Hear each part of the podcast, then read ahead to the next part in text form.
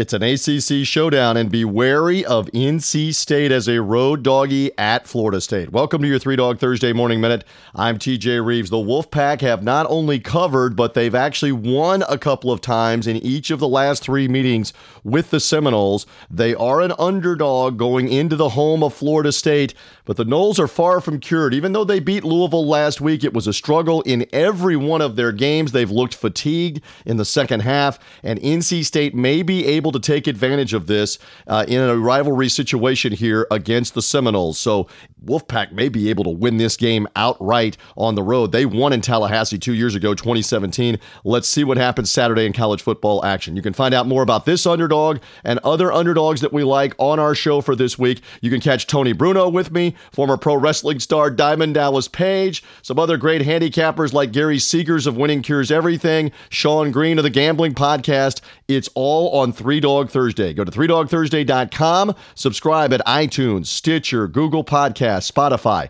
It's Three Dog Thursday, and thank you for being with us on the Three Dog Thursday Morning Minute.